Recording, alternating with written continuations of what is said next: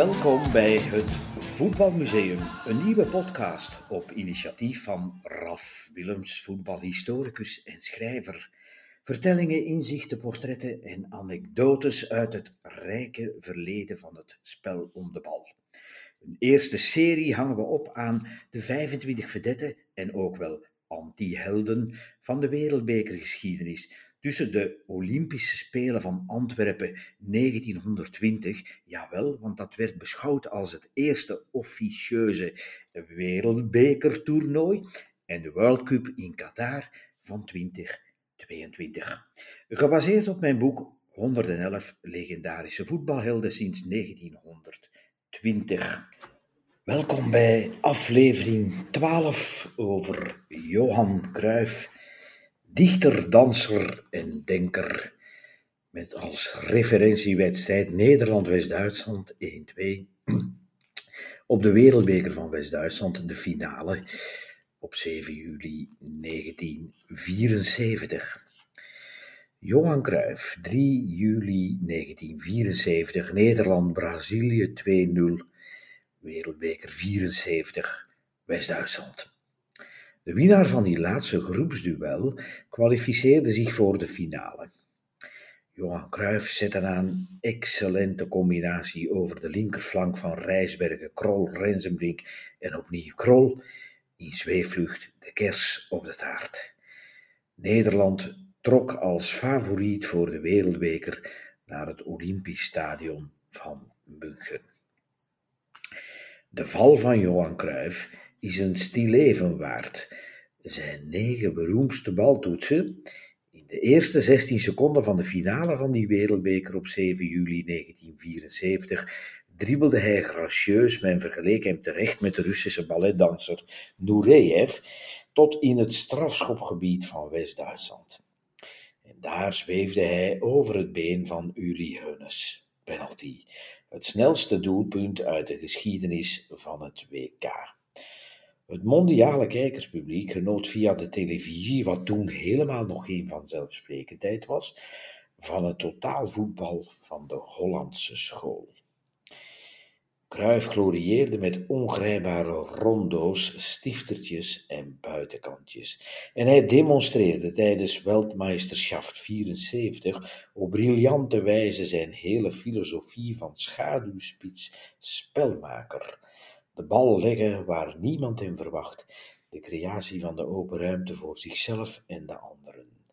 Het brein stuurde de benen met het wijzende vingertje in de lucht.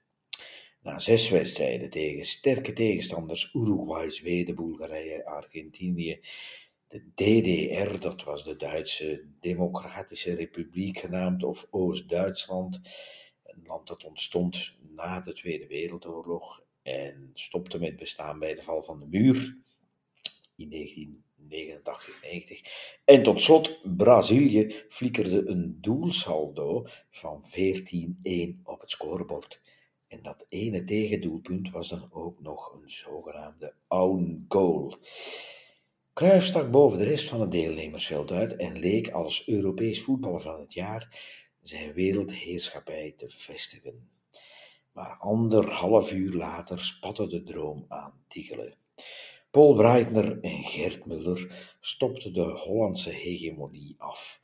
West-Duitsland counterde de Kruifcyclus die model stond voor het vooruitgangsgeloof en de vrijheidsgedachte van de jaren 60 omver. Het ongebreidelde optimisme werd tussen 1966 en 1973 gevoed door Ajax kunst van het voetballen. Hij paarde sierlijkheid aan superioriteit en kende in de Europese voetbalgeschiedenis zijn gelijken.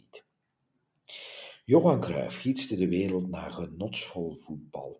Dichters wijden hun beste poëzie aan hem. De soepelheid van zijn pirouettes vergeleek men met de penseelkunstliever van Rembrandt. Nederlands bekendste cursiefjeschrijver Nico Scheepmaker ontleedde hem in het cultboek Cruijff Hendrik Johannes Fenomeen en lijstte hem in als beter dan Pelé. Literatuurliefhebbers en intellectuelen uit de zogenaamde Amsterdamse grachtengordel keken niet langer neer op het ordinaire spel, maar zagen dankzij Cruijff plots verwantschap tussen het artistieke en het voetbal. In de stijl van de jaren 60 bracht hij de voetbalverbeelding aan de macht en ontwierp het Ajaxisme. Een leerstelling met een serenade aan de schoonheid, vanuit de elementen versnellende creativiteit, ongegeneerde bluff en snijdende slidings. De bal op harmonieuze in het elftal laten circuleren, dat deden de Ajaxiden, en ze straalden met hun lange haar een soort mystieke wijsheid uit. Over het stadion daalde bovendien een ontspannen sfeer neer. De toeschouwers verkeerden in trance als gevolg van de beeldende bewegingskunst De flair van Cruyff sloeg over op de rest van het elftal. Hij verzamelde rond zich een uitzonderlijk getalenteerde generatie die hij vanuit zijn inzicht en charisma naar een hoger niveau dirigeerde.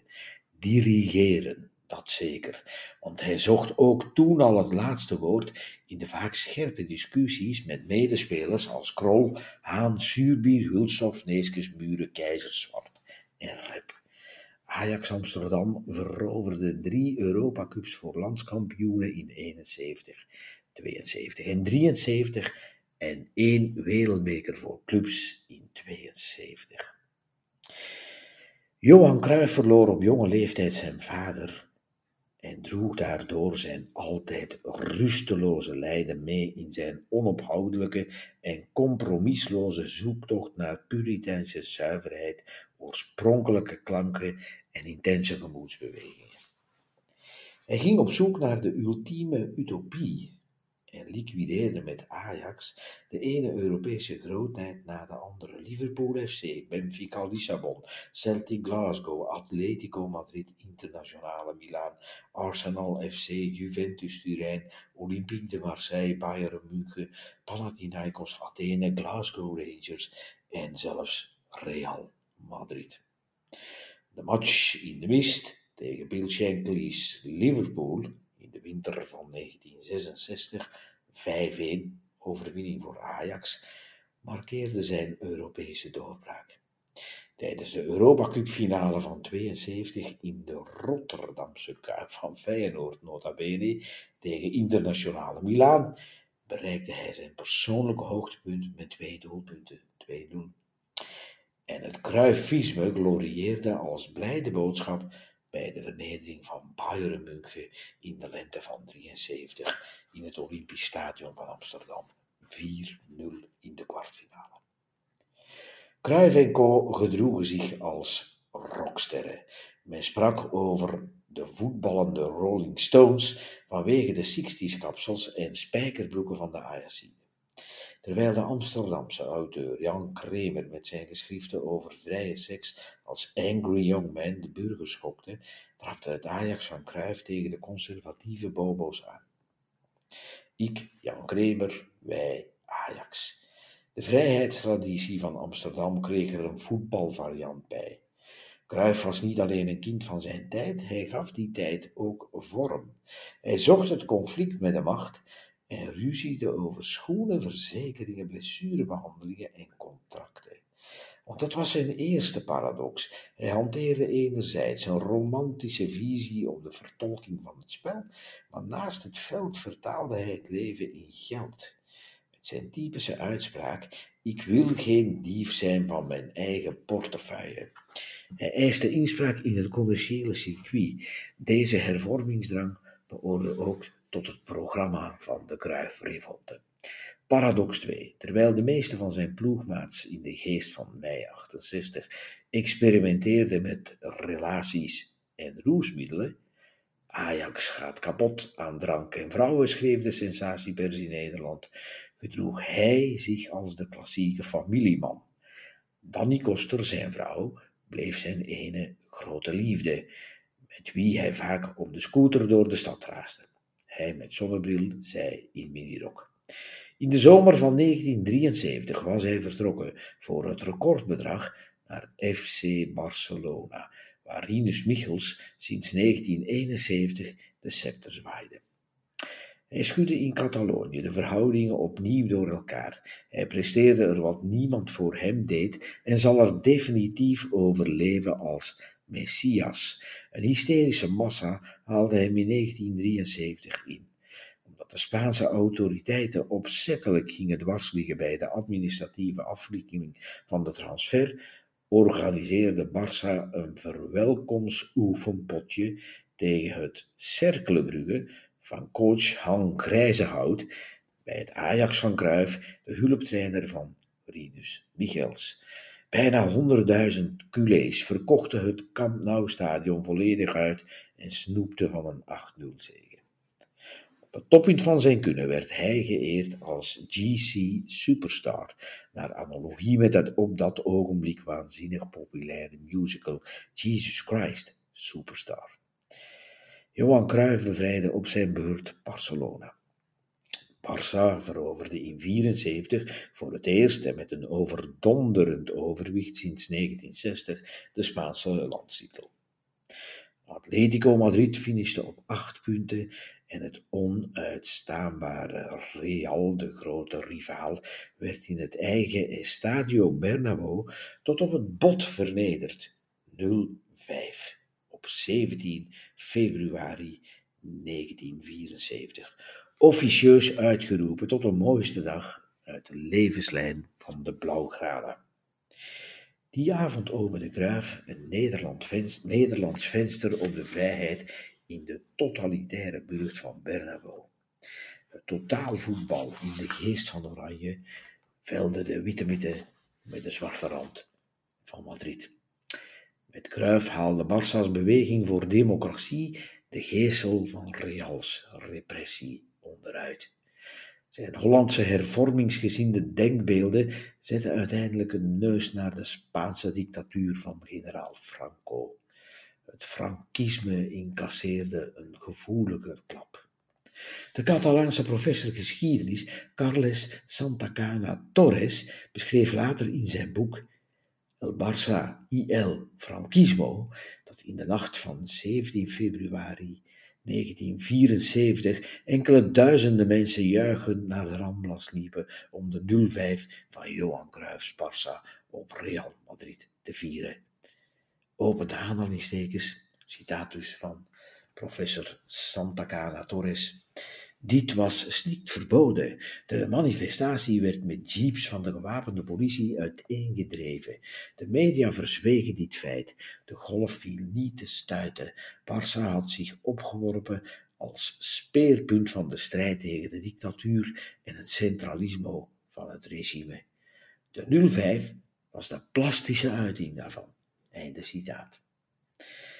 De negen beroemdste baltoetsenliever van Johan Cruijff in de eerste 16 seconden van de wereldbekerfinale van 74 leidden zijn einde in. Nederland greep onverwacht en onverdiend naast het wereldgoud. En hij zou nadien geen enkele internationale prijs meer winnen. Op 7 juli 74 was hij dus zowel op als over zijn hoogtepunt. Zie daar, paradox 3. Met die wereldbekerfinale nederlaag ontstond eigenlijk het Cruyffismo, want de wereldopinie bewonderde van dan af zijn oranje en noemde Nederland de morele winnaar van het WK 74. De val van Johan Cruijff, in alle sierlijkheid zwevend over het maaiende been, is dus een stilleven waard, een schilderij als het ware. Met oranje rolde hij naar die wereldbekerfinale van de ene rel in de andere. De troubles met doelman Jan van Beveren en spits Willy van der Kuilen, beide van PSV Eindhoven, voorafgaand aan het pijnlijke verlies in Polen in de kwalificatiepoelen voor het EK 76. 4-1 was het in het najaar van 75 de rode kaarten voor Johan Neeskens en Willem van Hanegem en de smadelijke 1-3-nederlaag tegen Tsjechoslowakije in de halve finale van het EK 76, waar Nederland nogthans de topfavoriet was voor de eindzege, en zijn persoonlijke afzegging voor de wereldbeker van 78 in Argentinië. Door geldgebrek gedwongen, na een beleggingsdebakkele, speelde hij twee jaar in de Amerikaanse stuntcompetitie. Eind 1981 keerde hij terug naar Ajax. De maestro kreeg het voor elkaar dat hij met de oude liefde twee titels en één beker won. Na meningsverschil met de voorzitter van Ajax vertrok hij tot verbijstering van Nederland in de zomer van 83 naar aartsrivaal Feyenoord in Rotterdam, om daar zijn loopbaan te voltooien met de dubbel kampioenschap en beker in 1984. Hij kon met trots kijken naar de 25 trofeeën op het palmares, met één ontbrekende schakel. Het klapstuk draaide uit op een anticlimax. De gouden generatie van Oranje strandde op wereldbeker zilver op 7 juli 1974, ondanks de negen beroemdste baltoetsen in de eerste 16 seconden en in het algemeen uit het leven van Johan Cruijff. Hij werd tien keer landskampioen met Ajax, één keer met Feyenoord, één keer met Barcelona, om vijf bekers uh, met Ajax en eentje met Barça. En ook nog eens met Feyenoord één keer. Drie keer Europa Cup der landskampioenen met Ajax. Europese Supercup in 72 en de Wereldbeker voor clubs in datzelfde jaar ook. Nederland werd hij halve finalist op het EK van 76 en wereldbekerfinalist in 74. En hij won de Ballon d'Or in 71, 73 en 74.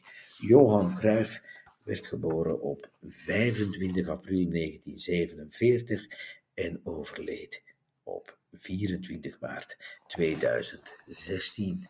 Dit was aflevering 12.